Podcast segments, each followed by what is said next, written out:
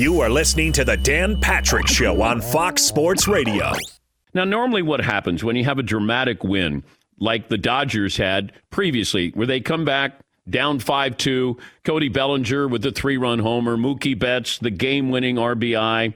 And everybody thinks, okay, now's when momentum happens. And there's a baseball adage, a baseball saying, momentum is the next day's pitcher. Momentum is only go- as good as the next day's pitcher. Uh, Jim Leyland used this back in the mid 80s a lot. I'm not sure who gets credit for it. It might be Earl Weaver, former Oriole manager. But we keep thinking, oh, you got that momentum. Well, when you run into a good pitching staff or good pitcher, that's your, mom, your, your momentum stopper right there. You know, the lineups change, everything, you know, the time you're playing, who you're facing, righty, lefty.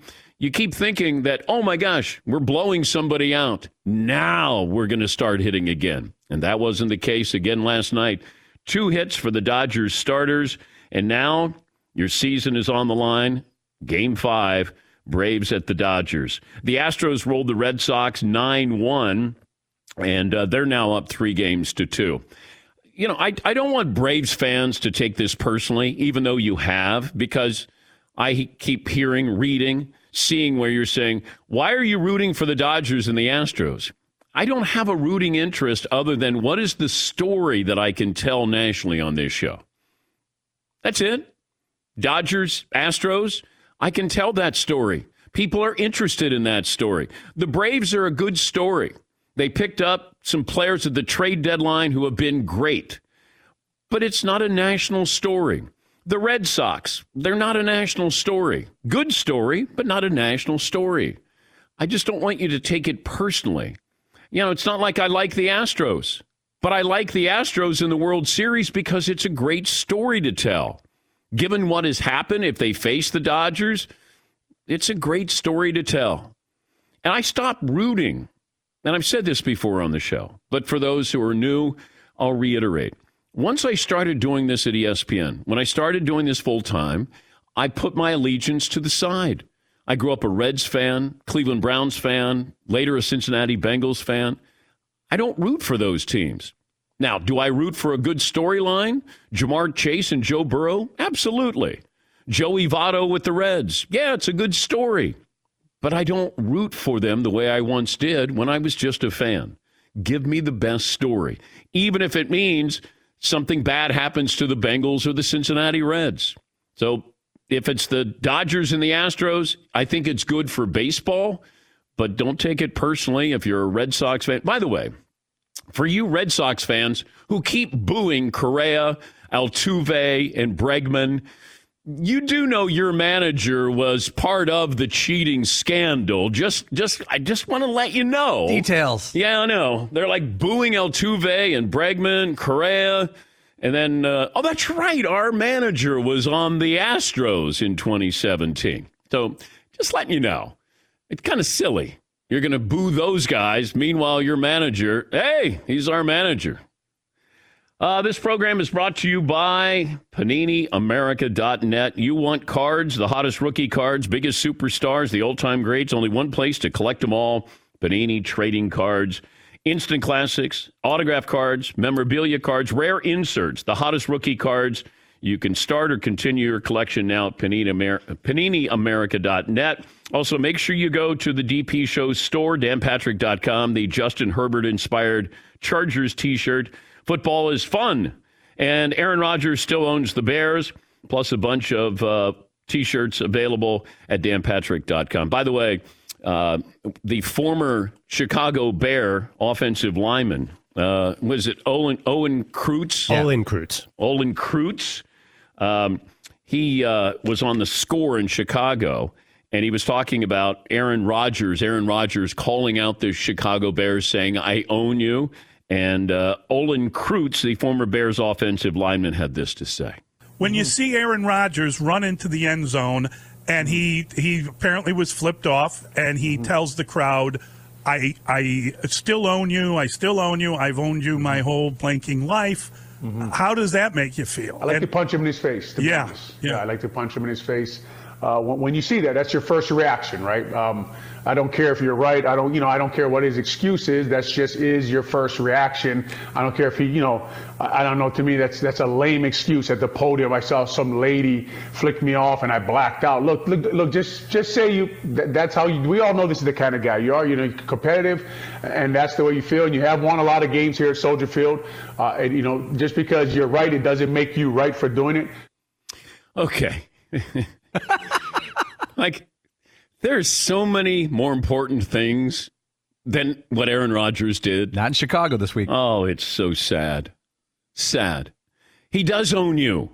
All he did is reiterate that. Do you realize uh, this happens all the time? It just the cameras were rolling on him. And Aaron Rodgers said, Hey, I said this. Woman flipped me off. And then you had people saying nobody flipped you off, and then people had pictures of people flipping off Aaron Rodgers. It wasn't just one person, it was a couple of people, like eight or nine people. But uh, Olin Kreutz, who once punched one of his teammates, I believe, in the face. Um, but he didn't yell at the Packers crowd that week. Well, apparently his uh, his teammate maybe didn't say, you know, I own you, but wow, there are just so many other things so, so that are so much more important than this. Yeah, I'd punch him in the face. Okay. I mean, I would believe him. You know, he did sound serious, and he has punched a teammate in the face. So I, you know, but man, I saw that. I was like, really? Did you see where Tom Brady congratulated Aaron Rodgers on becoming a part-time owner of the Chicago Bears? I thought that was great too. Hey, I want to congratulate Aaron.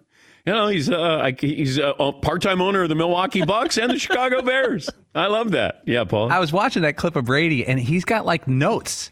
He had like jokes ready to go. I think he's got Jeff Ross or someone writing for him because he was like, you know, I found look at Brady, and he kind of looks peeks down his notes. I think he's got a joke writer. He's got some good material. Yes, McLovin. Doesn't it feel like Aaron Rodgers seems awfully happy in Green Bay this year. Yeah. Well, I did see this, whether it's true or not. Would the Packers consider trading Jordan Love? You want to say something to Aaron Rodgers? You want to have a nice olive branch, a nice Hallmark greeting card? You trade Jordan Love? Now, you better know that Aaron Rodgers is going to stay because knowing Rodgers, he'd be like, hey, I didn't tell you to trade him. But uh, not that they're going to, and I don't know what the market is for him, but I saw where would they trade him. Uh, Deshaun Watson, I've been saying all along that Miami wants him, Philadelphia wants him, and also Carolina wants him. Now, those coaches and GMs and owners have to, you know, give you the obligatory, no, we're happy with who we have. No, they're not, if they can get Deshaun Watson. There's a lot of things in play here. I know that the owner wants Deshaun Watson in Miami. The question is, what do you give up? Is it conditional with Deshaun Watson? Once he gets traded, does he get suspended? Which doesn't seem fair. Why not suspend him now? He's not playing, but he goes to Miami. Do you suspend him for eight games or however long you're going to suspend him for? And if you're Miami, can you ask the commissioner, is he going to, how long will he be suspended? If we trade for him, is he suspended right away? Because he's not going to give his deposition in these civil lawsuits until February at the earliest. Do you make the trade? What do you give up? What do the Texans want in return? The other part of this is they don't want Tua Tagovailoa. Now there's talk of a three-team trade. Maybe Washington, the Washington football team. Uh, Tua's brother plays at the University of Maryland, starting quarterback there. I don't know if that would factor in or matter to him. He wants to go where he's going to play. Uh, the Lions is also a possibility, from what I was told because the previous regime did like Tua in Detroit, but I don't know. Texans don't want him. And the question is, you know, I think they like what they have in Davis Mills, rookie quarterback out of Stanford, at least right now. But there's no franchise turning quarterback in this year's draft, in my opinion. There's there's not one of those, oh my gosh, let's tank for this. But the Dolphins, if you're going to make that trade, what do you give up? And is it conditional on how much he plays? Because he might not be suspended until 2022. And that might be best case scenario. You don't know about the, the legalities of everything that's going on here. And can you can you say to Deshaun Watson, we'll trade for you, settle these lawsuits? Like I don't know what's in play here. But but there's a lot of questions I have. If I'm Miami, what what am I trading for? What happens when we get him? What are the draft picks I have to give up? because the Texans were still holding out. They wanted draft picks and they wanted starters. I don't know if you're going to lessen your, your trade demands, but this has been percolating. And February 2nd is the trade deadline. Mike Florio's been all over this. Florio will join us coming up a little bit later on. Yeah, Paulie. I, I was wondering if the owner of the Dolphins could contact the league office, Roger Goodell, off the record and get information like where are we? What's the status? What's likely to happen? There's, would that be a mm-hmm. competitive advantage if one owner knew and the rest didn't? I don't think you could do it. If I'm the commissioner, off I, the books, off the record. Nothing is off the books and off the record.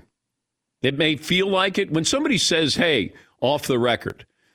Every time I've had somebody quote not quote me off the record, they've quoted me off the record. You know, but doing it in a uh, kind of a clandestine way. Hey, off the record. No, it's not off the record because once I tell you, then you're going to tell somebody else. That's how it works. Then that person can use your quote. I can't off the record. I don't think you can go to the commissioner yeah, off the record here because the commissioner can't be giving a competitive. Because if Philadelphia wants him and Carolina wants him, then I know Deshaun Watson doesn't want to go to Philadelphia. I think he would go to Carolina but I can't give the Dolphins a competitive advantage. Although the commissioner serves these owners, I think he would have to hear it from somebody who told somebody who then would leak it to the Dolphins. Yeah, McLovin. Are we sure the NFL knows what it's doing with Deshaun Watson? No. I don't, I don't think they have the slightest. What's he going to tell him? I don't think they know. No. I, well, the commissioner could say that, um, you know, we're going to suspend him once he starts to play again or once this is cleared up, whatever happens with these civil lawsuits, then maybe he sits down for eight games. But I don't know when that's going to be. It, it could be next season. To start the season, he's down for eight games. Um, the Dolphins have the 49ers pick, by the way. That's when they moved up. They wanted to take Trey Lance, and they got their pick. But they did give up their first round pick to the Eagles so they could move up from 12 to 6 to take Jalen Waddle. Yes, Paul. How are the Eagles not in play for this? They're desperate for a star quarterback. He doesn't want to go there. Does Plain he and simple. That, does he have that much? Yes, he has a no trade clause. Oh boy. Yes. Imagine giving a 24 year old quarterback a no trade clause. What are you thinking? Well, you're the Texans. Yes, McLovin. I don't. Doesn't a team need to be win now? The Eagles are basically got, they're going to have to start from scratch. All their veterans are hundred years old. Yeah. I don't know that Deshaun Watson's a great fit there. They need to draft. He doesn't want to go there. Yeah. Doesn't matter if he's a great fit or not. He doesn't want to go to Philadelphia. Carolina, he would go to Carolina, from what I'm told. But Miami is the destination. And Miami is now desperate. I mean, that, that is a franchise with no identity. And they haven't had an identity for a long time. I mean, we still are living off Dan Marino fumes. Hey, throw in Chad Pennington if you want to, but like there, there's nothing going on there. They need something. Yeah, Paulie. For a star quarterback, Deshaun Watson's contract is kind of friendly. He's under contract completely for the next four years from whatever team gets him, and the average salary per year is about thirty-three million. Yeah which and and they did not have to pay his signing bonus. So the team that acquires him only has to pay that salary, not any part of that early signing bonus.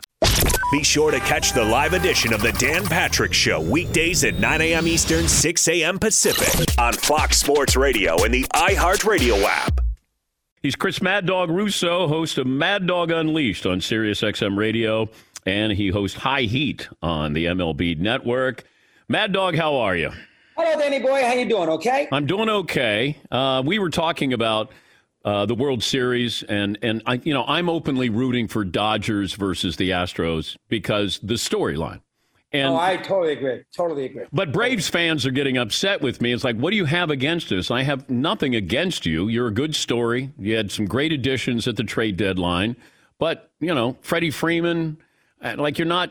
We want star power, or we want revenge. We want drama and you know maybe we get Astros in the Braves, but do you get killed when you uh, are rooting yeah, for a I mean, storyline? occasionally I do, and I'm with you a thousand percent. You are right on. That's the best one. Um, Dodgers Houston. I don't think we're going to get it now, but I think Dodgers Houston uh, would have been a superb series. Dodgers look like they've run out of gas. You know, their pitchers are tired. Turner's hurt. Uh, give the Braves a lot of credit last night. They, they, they jumped on them early. Urias is, is tired. Buehler was tired. So I mean, I, I I don't know. I think the Giants took a lot out of the Dodgers. I think all year, 106 wins, five games. I think it took a lot out of LA, and the Braves are peaking at the perfect time. So I'm with you. You're going to get probably, and I think Houston will figure out a way to win a game at home. So I think you're going to get Houston, Atlanta, and you both, you and I, you know much better than me about ratings. That is not going to light up America. I think if it went deep and you got a sixth and seventh game, I think those last two games would be good. But next Tuesday night in Houston, there comes Atlanta. I don't know if uh, the TV sets are going to be turned on across the country. So I got to be honest, that's just the way it is. But I do think it'd be a fun series and there'd be a lot of runs, good weather, nice ballparks. But the world, America, Dodgers, Astros would have been a lot of fun. Yes, fans get mad. They think if you go the other way, that you hate their team. Just because you want a Dodger Astro thing, Dan, doesn't mean you and I hate the Braves. No. We're looking at this from a different perspective. But the fan thinks if you don't talk about their team and their job they did, well, hold on now. That means you don't like Atlanta, so you're an anti Brave guy, which is not the case. We always look at momentum. We're trying to figure out momentum. And you would have thought maybe the Dodgers would wake up after Bellinger's home run. Mookie Betts has the game winning RBI. But what is the saying? Like momentum is tomorrow's starting pitcher. I don't know if Earl Weaver uh, coined that phrase, but how do you explain the Dodger lineup that had two hits? The starters had two hits. I can't, and not only that, against against the bullpen. I mean, so it's not like they were facing, uh, you know, uh, Greg Maddux, uh, circa it's circa two, 98. I mean, they, I mean, they were facing obviously. Uh, I, I, can't explain it. Um, I thought the Dodgers were definitely going to win last night.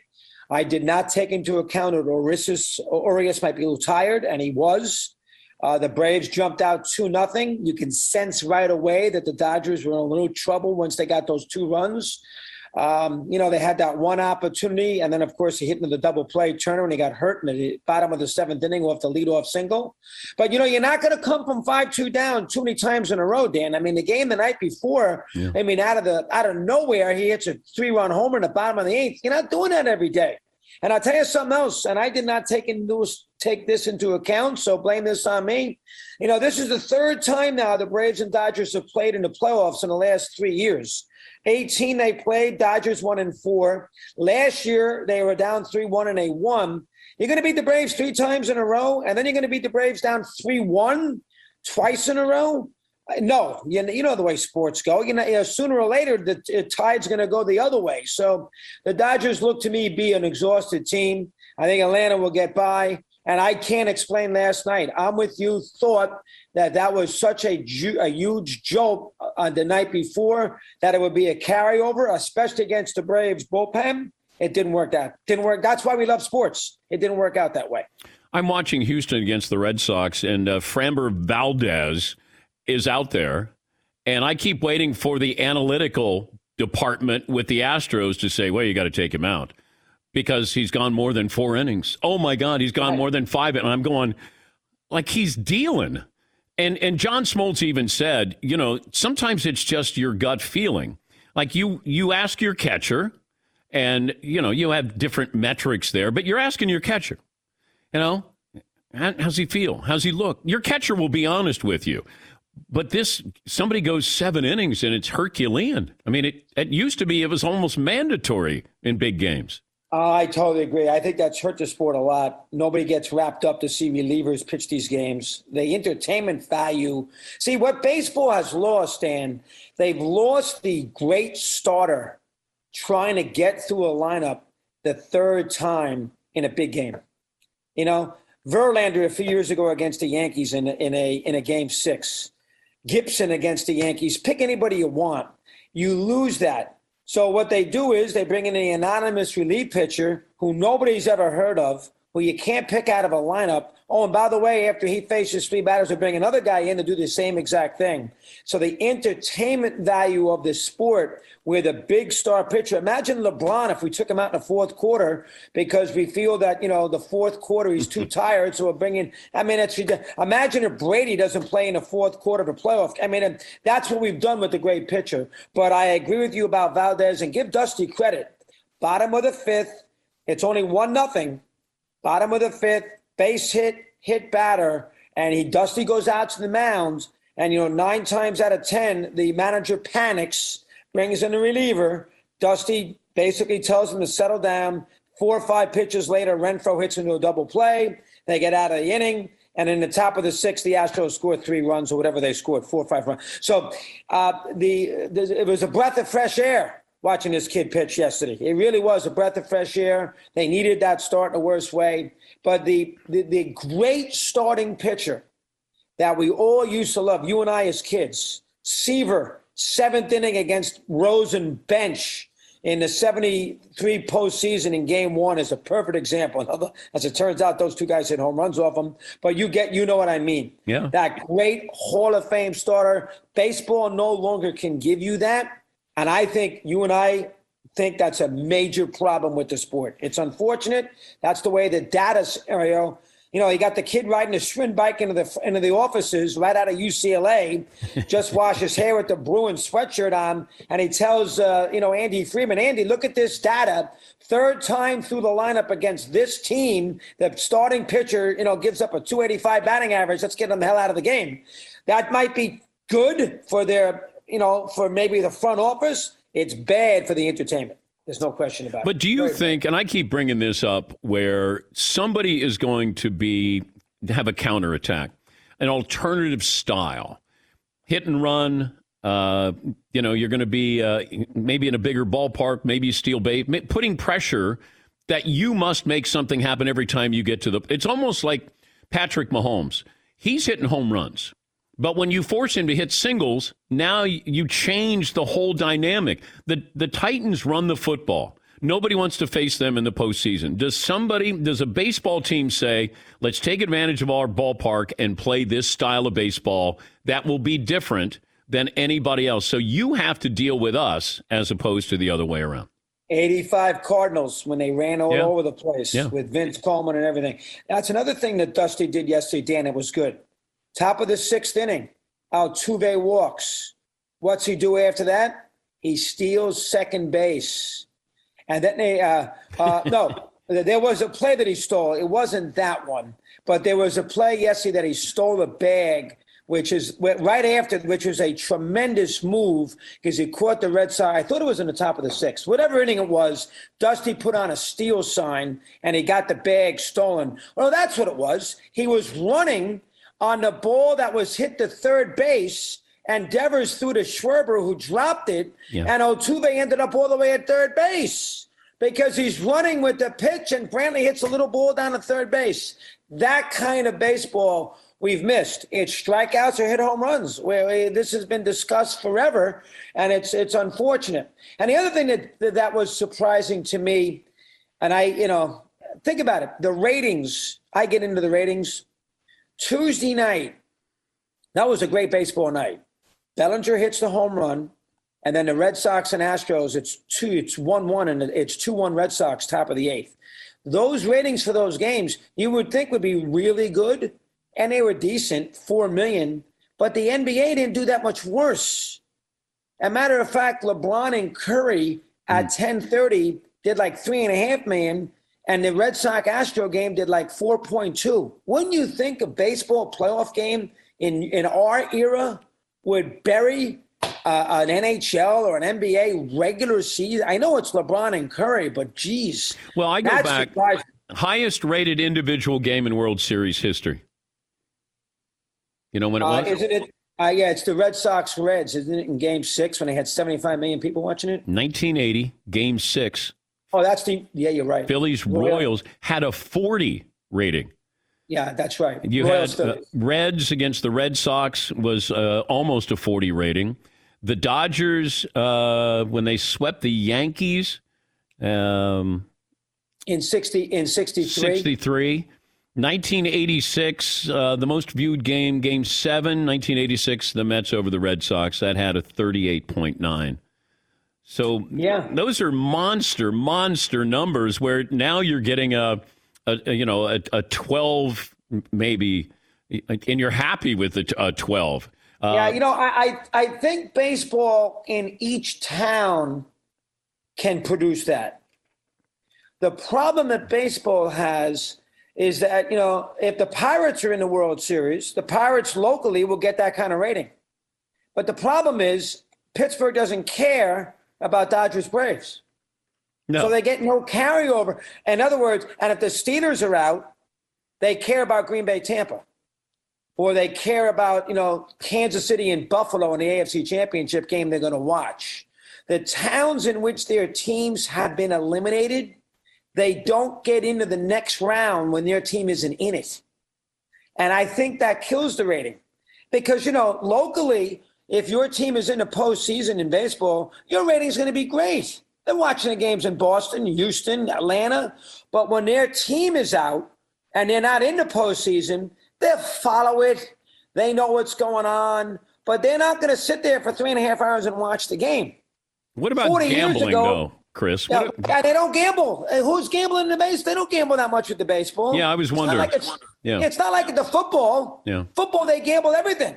First quarter, second quarter, points, overs, prop bets, catches by receivers, you know, halftime. They do everything. Baseball, they don't do that as much. And I think that I think, you know, I think that's a major factor. I don't think it's the local, I think the fan interest is great. I just don't think the fan interest, once their team is out of it, there's no carryover.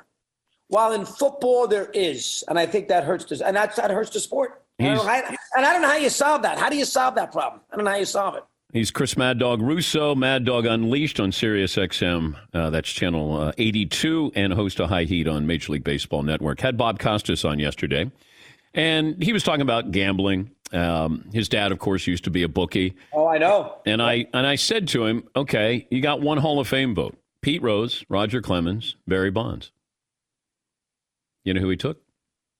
Uh, I, I, if he had one, he should have taken Rose. Did he take him? Yeah, yeah, Rose, Bonds, Clemens. Yeah. Uh, I can buy that. Yeah, I, I think the same order. See, if you take Bonds, you got to take Clemens. So you, if you only have one, it's you know they're both group Bonds and Clemens with the same steroid brush. Yeah. So it's hard to differentiate. Yeah, the fact that Rose isn't in the Hall of Fame, I, I listen. I mean, we all know that Rose at times we understand. You know, he's not uh, a choir boy. We get that. And Rose, you know, uh, uh, you know, was bad what he did. But Rose bet as a manager, not as a player, and we're putting him in the Hall of Fame as a player. Plus, Rose never bet on his team to lose. And if anybody thinks it's the same thing, they're nuts. Either the 19, 1919 White Sox bet on their team to lose. Rose never did. Rose is too competitive to ever want to lose. So he bet. So to me, that's a huge difference. Now I don't know how you feel about it. Betting is bad anyway if you're involved in a sport. I'm not denying that, but there is a major difference. You know, I'm going to throw the game to lose. Then you know what? I'm going to bet on myself because I'm going to win. There's a major difference. Yeah, but I can't put Pete in until I put Shoeless Joe Jackson in. That's fair too. I mean, he had 375 in a series where, you know, he was, you know, reportedly took money. I mean, imagine if, yeah. Yeah. I mean, imagine if he didn't take money, what, what he would have hit, you know? That's an excellent point. But- an excellent point. Uh, uh, Joe Jackson had a great World Series. The problem is he took 500 bucks, but he had a great World Series. So how do you? and it's very hard. That is very very hard to differentiate. But listen, does anybody think that P Rose? And here's the other thing that drives me crazy. We got everything from the Big Red Machine in that Hall of Fame. We got Pete's cleats. We got his bat that he used to beat Ty Cobb. We have everything that you want. Uh, got the hitting streak when he hit from 44 straight. Everything you want about Pete Rose. You want his glove. You want his uniform. You want uh, cleats. You got everything you want by Pete Rose. Oh, but by the way, we're not going to put Pete in. So we can walk through Cooperstown and see everything that has got paraphernalia that relates to the Big Red Machine and Pete Rose, but Pete doesn't get a day. Now, I, I really, I mean, but don't you think he's benefited more, Chris, by not being in the Hall of Fame? Because if Pete got in the Hall of Fame, no one would care. He does keep his name in circulation. He's made more money by not being in the Hall of Fame. I, you know, you can make the argument. Yeah. Because people are so curious and they feel that. But let's face it. Let me ask you a question. Right. Should Pete be in the Hall of Fame? I I view it as he he cheated in grad school, so I can't take away his undergraduate degree. Until I, I if I think that he bet on baseball as a player, then I would not have him in the Hall of Fame. Now, I've said this before on my show. My bookie used to take some of Pete's bets when I used to bet. So I knew what Pete was doing and how frequent he was doing it and how bad he was. Do I think that he bet as a player? Absolutely. Is there any proof? No, not that I've heard. But as a manager, I, I can't take away what I saw on the field. I, you know, it's like Reggie Bush with a Heisman Trophy. Uh, you know what he did off the field. He still won a Heisman on the field. You can take it away; he's still a Heisman Trophy winner. That's a good point. And and yeah, Pete, I I just I got to see him. I grew up in Cincinnati. I mean, we loved Pete. You know, we wanted to wear number 14. We we slid head first, like everything about it. I just um, Pete never read the room well, Chris. If he read the room, he would have thrown himself on the sword and said to Bud oh, Selig, 100%. Oh, yeah, oh, he just needed to do this. And I've talked to Commissioner Selig about it. I'm going to go through the minor leagues on my own dime and talk about the dangers of gambling. I'm I'm going to do that because you know what? I need to give back to the game. Pete just never thought that he 100%. had to lower himself, and and I think he would have gotten in. Or, oh, I agree. No, that you're right. I mean, if Pete in 1990 threw himself at the mercy of the court, we would not be having this discussion. No, we would not. And Pete didn't do that. No. And Pete, you know, but I could also make the argument it has been 30 years. Yes. He's 80 years old. Yeah. Really? I think I mean, he gets in. Is, I, I, think it's posthumously, Chris. If he gets in, it's going to be posthumously. I, well, you know, they didn't put Joe. You made a great point. They never put Joe Jackson in, and he's been dead forever. 1951, 1950, whatever it was. Yeah, Columbia, South Carolina. Yeah. So they didn't put him in. Uh, you know, here's the thing that always bothered Pete. I had him in studio a couple years ago. Uh, that's fascinating. You know, when his kid made his debut in Major League Baseball, you know, they wouldn't give Pete yeah. a pass. Yeah. He had to buy a ticket. Yeah. No, no, no. Hold on now. I know. It's Pete's kid. Pete also had money on the game, though, Chris. Yeah. Maybe he did. Oh, he did. keep stirring it up there, Mad Dog. Great you to talk to you. Guy. Thank Keep you, buddy. That's okay. uh, Chris Mad Dog Russo. Fox Sports Radio has the best sports talk lineup in the nation. Catch all of our shows at foxsportsradio.com. And within the iHeartRadio app, search FSR to listen live. Hey, I'm Doug Gottlieb. The podcast is called All Ball. We usually talk all basketball all the time, but it's more about the stories about what made these people love their sport and all the interesting interactions along the way. We talk to coaches, we talk to players, we tell you stories. You download it, you listen to it, I think you'll like it. Listen to All Ball with Doug Gottlieb on the iHeartRadio app, Apple Podcasts, or wherever you get your podcasts. Mike Florio, Pro Football Talk Live co host, joining us on the program. Mike, good morning. How are you? I'm doing great, Dan. How are you? I'm doing okay until I just got the word Carson Palmer wants his Heisman back. You can have mine. Yeah. Yeah, you got yeah. one? Yeah, no. Yeah. I don't have anything. I don't have anything that you would ever want, so you don't have to worry about that. Do you have any trophies on your mantle? No, none. I, I have I, I, none, none. I could say something smart or funny or cute. I have none. Okay. I have nothing. I'm an embarrassment to everyone. All right. Uh, why is this report on De- Deshaun Watson feel a little more real than what we heard maybe a couple of weeks ago?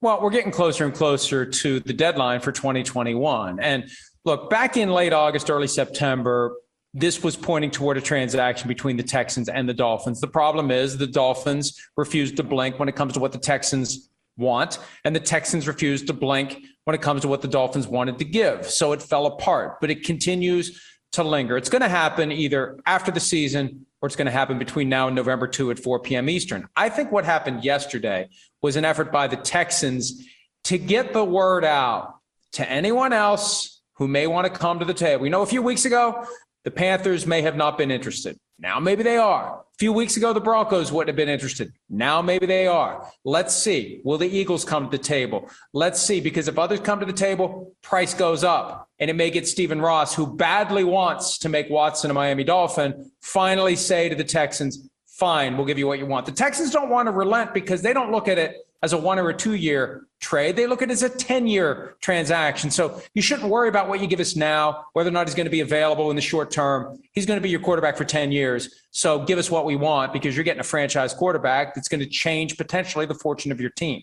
But if you're the Dolphins, what do you need to know before you make this deal? And what can you know before this? You know, the, the, the most important question is what happens with the grand jury that's eventually going to hear the 10 criminal complaints that have been made against Watson. The 22 civil complaints, they're not going to be resolved, but they're not nearly as troubling because you're not going to go to jail over the outcome of the 22 civil complaints. The most pressing question, Dan, is if the Dolphins would trade for him today and then want to put him on the field on Sunday against the Falcons. I mean, that that's extreme, but they would want to have him at practice. They'd want to have him ready to play in games. What will the league do? We reported several weeks back that the league has not made any decision about paid leave for Deshaun Watson because it doesn't have to. The Texans already have him on paid leave. He's getting paid. He's not playing. The league doesn't have to do anything. Why make a decision about paid leave when you don't have to? But the moment he'd be traded, to a team that wants to put him on the field, that's when the league would have to activate its own process and make a decision. Do we put him on paid leave or do we not? And I think it would be naive to overlook the body blows that the league has been taking over the Washington football team investigation, the email scandal, and everything else. How does that factor into the broader PR assessment of what do we do with Deshaun Watson now that he's in a position where he's playing with these charges pending against him? Okay, but how do you suspend somebody who doesn't have criminal charges pending? Well, there's enough language in the personal conduct policy to give the NFL the discretion okay. based upon what they already know, based upon the investigation they've already done. If they want to come to the conclusion that it's possible that Deshaun Watson may have violated one or more of the terms of the personal conduct policy, they can say you're on paid leave. And the NFL doesn't view that as punishment. As wrong as that is, Football players want to play football, but they don't view telling a guy you get paid to not play as punishment. They view it as no big deal. Well, it is a big deal for guys who want to play football and for the teams that want them to play. But so why not suspend him it, now, though, Mike? Why, like, because there's no reason to do it. Why do it? Why, why make a move? Why create a news cycle? Here's what happens: if they would put him on paid leave now, because that's what this is suspension with pay under the personal conduct policy.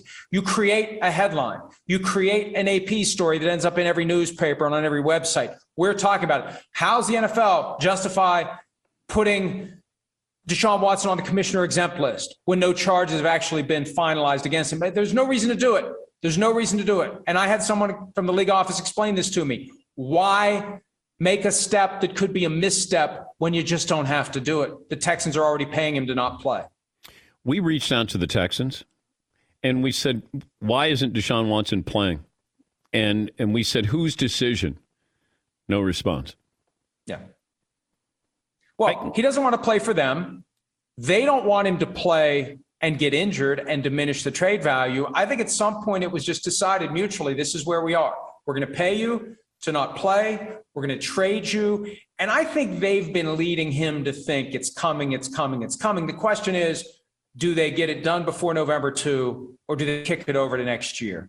I, I think that they run the risk if they don't trade him by November 2 that he shows up and says, I'm ready to go. Let's go play some football. Now, I don't know that he's inclined to do that, but they run that risk because I think they've been telling him, we'll get this done. And that window closes in 12 days. Nobody wants Tua? Like, what happens to Tua Tagovailoa if Deshaun Watson ends up in Miami? Well, if Deshaun Watson ends up on paid leave, you need to at least for the rest of the season. Now, he's got that rookie wage scale, salary, and cap hit, and it's not as difficult as it would have been 10, 15 years ago from a cap standpoint to move him.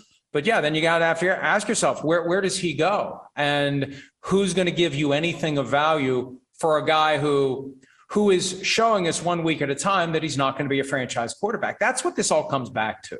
They picked Tua yeah. over Justin Herbert. And you know, the Tua Mafia is starting to relent, I think, after the month that he missed with the broken ribs and how he played. I mean, they beat they, they lost to the Jaguars. They're up 10 points. They lost to the Jaguars, who hadn't won a game in 20 straight. I think people are starting to realize Tua is not going to be what the Dolphins are looking for, which is basically their next Dan Marino. And they've been trying to find him for more than 20 years. A lot of revisionist history with Justin Herbert. Like he wasn't a sure thing. I, I know, but it's amazing to me, Dan, and, and I don't get too deep into the weeds pre-draft because we're trying to cover the whole league and everything that's happening. But you know, you've met Tua, I've met Tua. I, I just I, Tua is short, and Tua isn't built like a Russell Wilson or a Drew Brees. He's got a slight build to him. He had the injury questions coming in.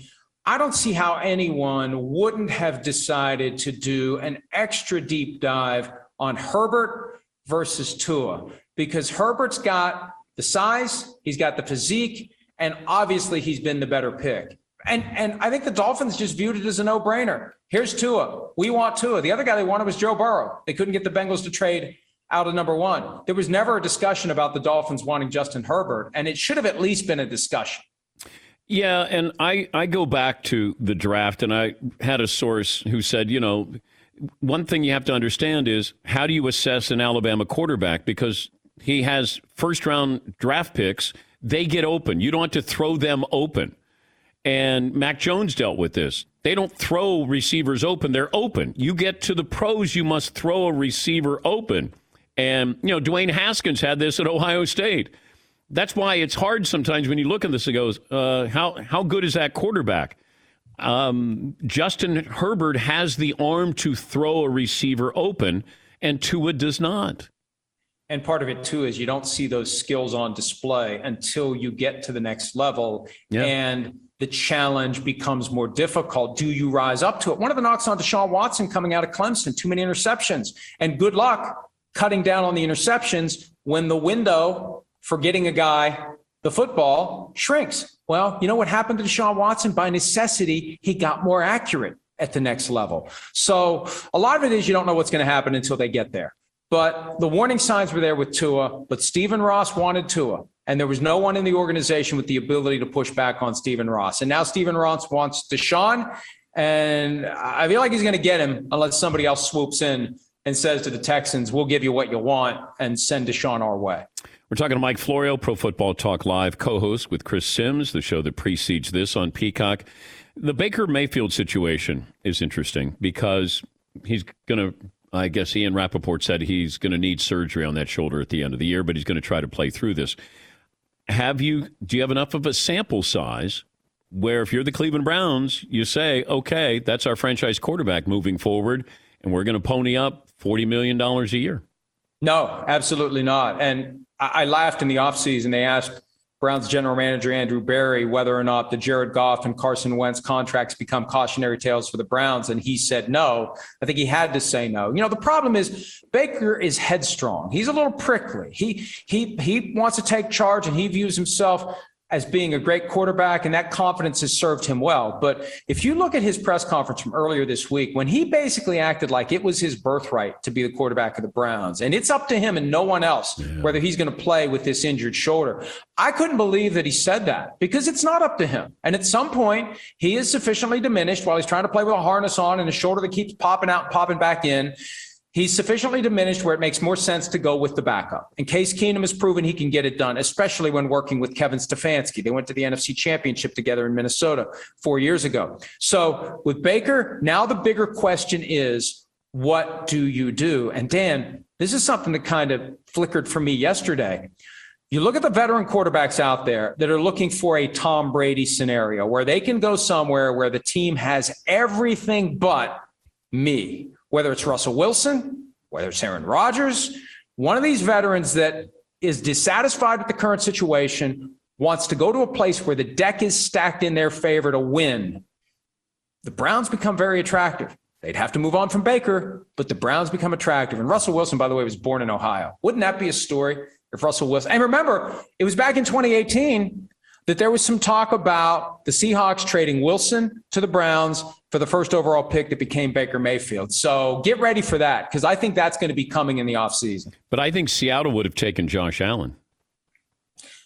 Well, you could, hey, look, you could make the argument that Josh Allen's the best of that pack. It's either him or Lamar Jackson. And, I was just that, told five, that Seattle did so much homework on Josh Allen that they were going to take Josh Allen. If they made that move, they were number one pick, they were taking Josh Allen. Five quarterbacks taken in that first round. Two of them clear cut, and the other three, well, look, we know Josh Rosen, done. Sam Darnold, who knows? Baker Mayfield, the only fair assessment at this point is who knows. Why would Aaron Rodgers leave the NFC North? When you you pencil in four wins, you got the Bears and the Lions, you got four wins, and you'll take one of the two games against Minnesota. So you got five wins guaranteed. Why would he well, want to? Why would he want to leave that? I, you know, he, he laid out all of his concerns when he showed up for training camp, and I don't think those concerns automatically go away for a guy who's as headstrong as Aaron Rodgers. If there's a better opportunity out there for him to add to his legacy, these guys want to add to their legacies. You know, I, I say this all the time when there's a kid who's like eight or nine years old and he always has to win at everything he does we're like that's a distasteful quality jimmy. Let other let the other kids have a turn. Let the other kids win from time to time. But when they're adults and they're playing football we worship that mindset where i got to win at everything. I got to win i got to win i got to win. I've got to win. It's not enough that i'm good and i contribute to the cause I want to go to a place where everything is lined up in my favor to win. And if there's another opportunity like that out there for Aaron Rodgers, I mean, he wanted to go to the 49ers. Could you imagine how good the 49ers would be yeah. if he was their quarterback and not Jimmy Garoppolo or Trey Lance? So don't you think it comes down to, you know, maybe Tom Brady saying, Are you going to stay with that bleep? And he was talking about Garoppolo in San Francisco. If they were going to move on, they've been trying to move on. Or maybe he was talking about Trubisky with Chicago. I don't know. Tom Brady wanted to play for the 49ers. And the 49ers said, no, thank you. And I think all this kind of strange dysfunction we've seen from the 49ers this year, where they trade up from 12 to 3 and they want Mac Jones unless they don't, and they take Trey Lance, and is he going to start? And what's up with Jimmy? I think they have freaked themselves out with torment because they could have had Patrick Mahomes in 2017. It took Solomon Thomas instead because they thought they were getting Kirk Cousins the next year. And between the draft and free agency, they traded for Jimmy Garoppolo. And then they had Tom Brady wanting to come home and play for the team he rooted for growing up. He was at the catch game. He wanted to come back. And, you know, what did the 49ers see last year in the Super Bowl? Mahomes and Brady. And I think that freaked them out. And they're still trying to recover from that. And then Aaron Rodgers. You know, I think Aaron Rodgers thought maybe the Rams or maybe the Niners. That that's where he was. I gonna, think that he was told hey, that.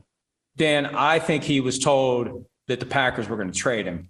And at some point between January and April, they changed their mind. And I think that's one of the reasons why this went to DEFCON 5 or DEFCON 1, whatever the worst one is. I can never remember. But that's why, one of the reasons why in late April this blew up, because I think he was led to believe they were going to trade him. And then they eventually said, sorry, we can't do it this year. The man who has no awards, Mike Florio. None whatsoever. Pro Football Talk Live. Well, you know, Maybe one day. Maybe one day, Mike. Maybe. I don't. I've. I've. Nah. Nah. I. I seek and will accept no external praise. Once you know you're not going to get it, it's very easy to take a stand on principle and say you don't want it. It's like the coach right? who takes himself out of the running for the job that he knows he's not yes. going to get. I know that I will never get a vote, for example, like on who gets into the Hall of Fame. So I take a stand on principle that I don't want one.